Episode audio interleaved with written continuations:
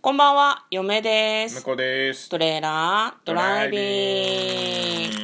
はい、始まりました。トレーラードライビング。この番組は映画の予告編を見た嫁と婿の夫婦が内容を妄想していろいろお話していく番組となっております。運転中にお送りしているので安全運転でお願いしはまい今す。日はですねトレドラ、トレドラサブスタジオの方からはい。ライブ配信中に生収録ということでやっていきたいと思いますロレツの方は大丈夫です大丈夫かですねはいもう寝すぎ たね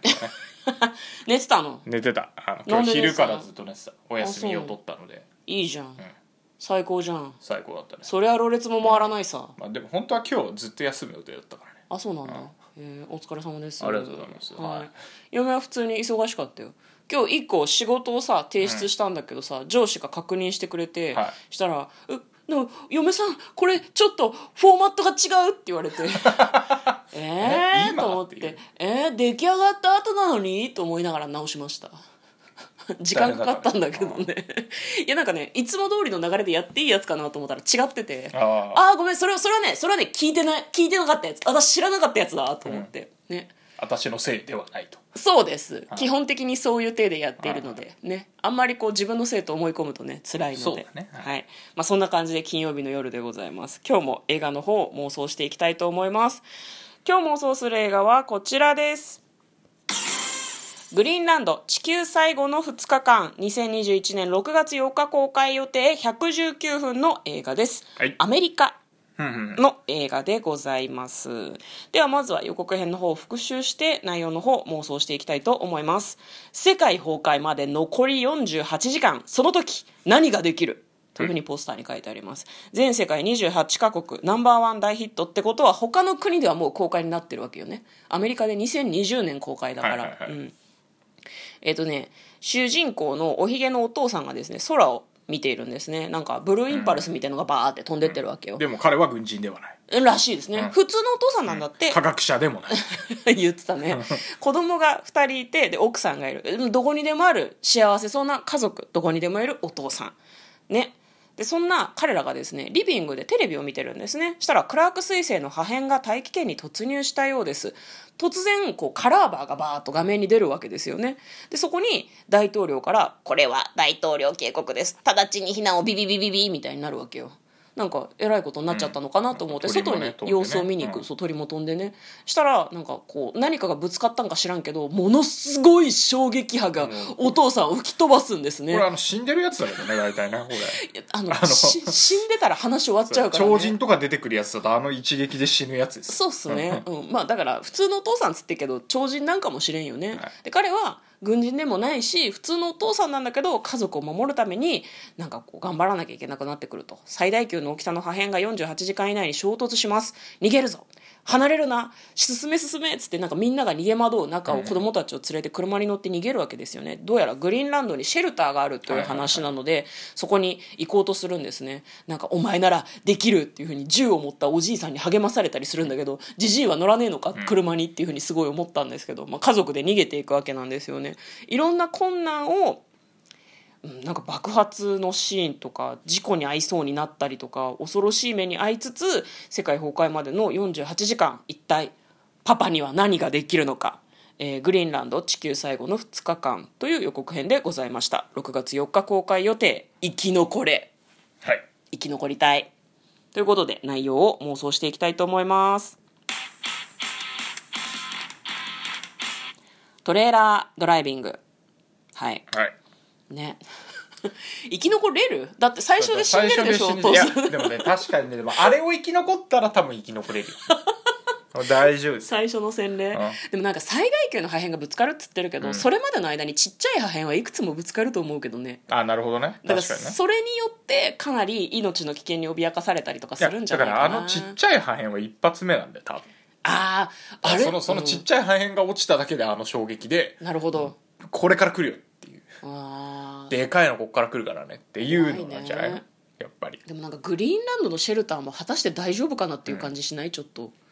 ああ確かにねまあでもあのもろに落ちてくるところじゃなければあと地表のうんなんていうの衝撃波とかを守れれば地下は割と安全だと思いますようんまあシン・ゴジラもみんな地下に逃げてたもんね、そうまあでもあの日本の場合はそこからあの地震とかになるとうんえらいこっちゃなんで、そうねそこですね衝撃がねあの、うんぶつかって、うんあの地殻変動とか起こしちゃうとえらいおっちゃになるんでもうおしまいですねそうですね、なんかまもあ、う得意じゃないですかそういう何常がに常に災害を考えられてますもからうおしまいだ嫁かはらこんなゾンビパニックみたいな状況になったらもうどこにも逃げようがないから嫁はピストル自殺するしかないというふうに思ってるの でマジでなるほどね、いやウォーキングデッドを見て学んだのはそれですようん尊厳のある死っていうのはそういうことあのパンデミック状態とかね、はいはパンデミックじゃないなんていうのパニック状態においてはね今日はですね生配信中に妄想しているんですけれどもコメントをいただいているので読ん でもいいですかはいどうぞ 昔の邦画で「妖精ゴラス」って映画があってその映画では向かってくる小惑星に対して南極に作ったジェットエンジンで地球を動かして避けるって映画で した絶対無理だ無理だよすげえなジェットエンジジンェットエンジンえ無理だよよくないえ地球が動くんでしょ動かねえよああられちゃんみたいじゃね まあおそうだけど茶法みたいなことでしょ、まあまあまあ多分実はジェットエンジンじゃないんだと思うんだけ どね多分ねえっ、と、えらいこっちゃで逃げなきゃじゃなくて、プロジェクト X 味のある公共事業で立ち向かうのが胸熱でした。あこれはあーシン・ゴジラじゃないですかあのえシン・ゴジラシンゴジラ妖精ゴラスじゃなくてあこの妖精ゴラス妖じゃない、うんシン・ゴジラはねだってあれ日本を守らないといけない話だったからねあ確かうにん、SF 創作してる人にとっては全員一度は考えるテーマでどう料理するかはマジで腕の見せ所シェルターに入るまでのドラマと入った後のドラマどっちに軸を置くかでお話が違ってきそうあー入るまでなんじゃないの入るまであー入ってから入ってまあからもう人間の恐ろしさみたいな話になってこないそうだからいやまあだからこれねよくドラマとかであるのはさ、んこう入ったと思ったらって引き伸ばしが始まるわけじゃないですかえ入じゃれてあなか今回ったもみたいな入ったと思ったらで、うん2っていつも通りの 僕が好きな流れですよあんた2好きだけどねこれ2はちょっと厳しいと思いますよ最後の2日間って言ってた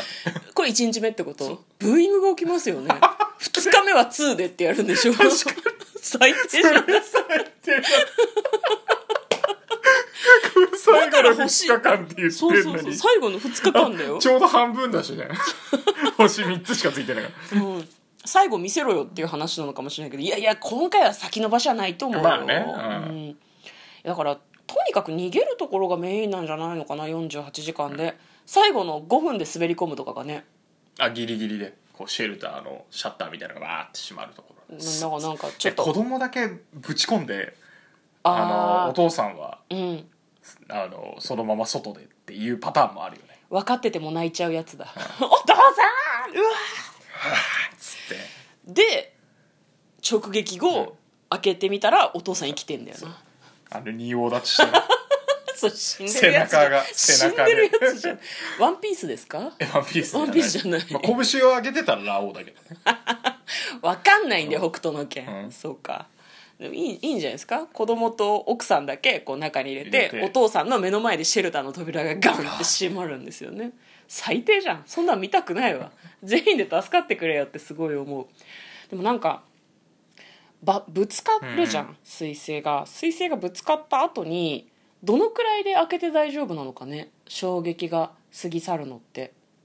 あまあまあそれはなんか表面近くのこの振動具合とかでわかるんじゃないやっぱりそういうもんなのかな、まあ、でもなんかそんだけでかいのが衝突したらあの海面とかが、まあ、どこうんうんうんうんに落ちるかにもよるけど津波来てたりとかあるからうんその辺は、まあ、だからシェルターの中からも一応外を伺える何かはあると思うけどねうんそう、まあ、あの双眼鏡違う違う双眼鏡 潜望鏡みたいなね、あそうね、うん確かにねレーダーとかねうんなんかあるとは思うけど、そうねえー、なんかこういうなんだろうパニック系のとか、全世界に影響があるやつだとさなんかそのそのその時各地の様子みたいなのをさこう映しがちじゃんそうだいに日本出てくるかな